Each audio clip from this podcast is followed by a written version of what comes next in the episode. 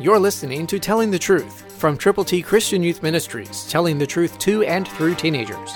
Here is Triple T founder George Dooms. Believe on the Lord Jesus Christ. Listen to Romans five nine, New King James. Much more then, having now been justified by his blood, we shall be saved from wrath through him. What a wonderful promise that is. And that's why we've put together in printed form for you to present to others God's A B Cs. To get yours, call now, eight one two, eight six seven, two four one eight. Listen again to the Bible, God's Word, Romans five nine. Much more then, having been justified by his blood, we shall be saved from wrath through him. The blood of Jesus Christ, God's Son, cleanses us from all sin. That's why we put God's A B Cs together for you to give to others. Let them know how to get to heaven.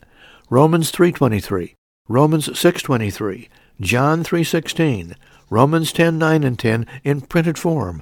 Very, very conveniently for you to give to anybody anywhere who needs to know how to get to heaven.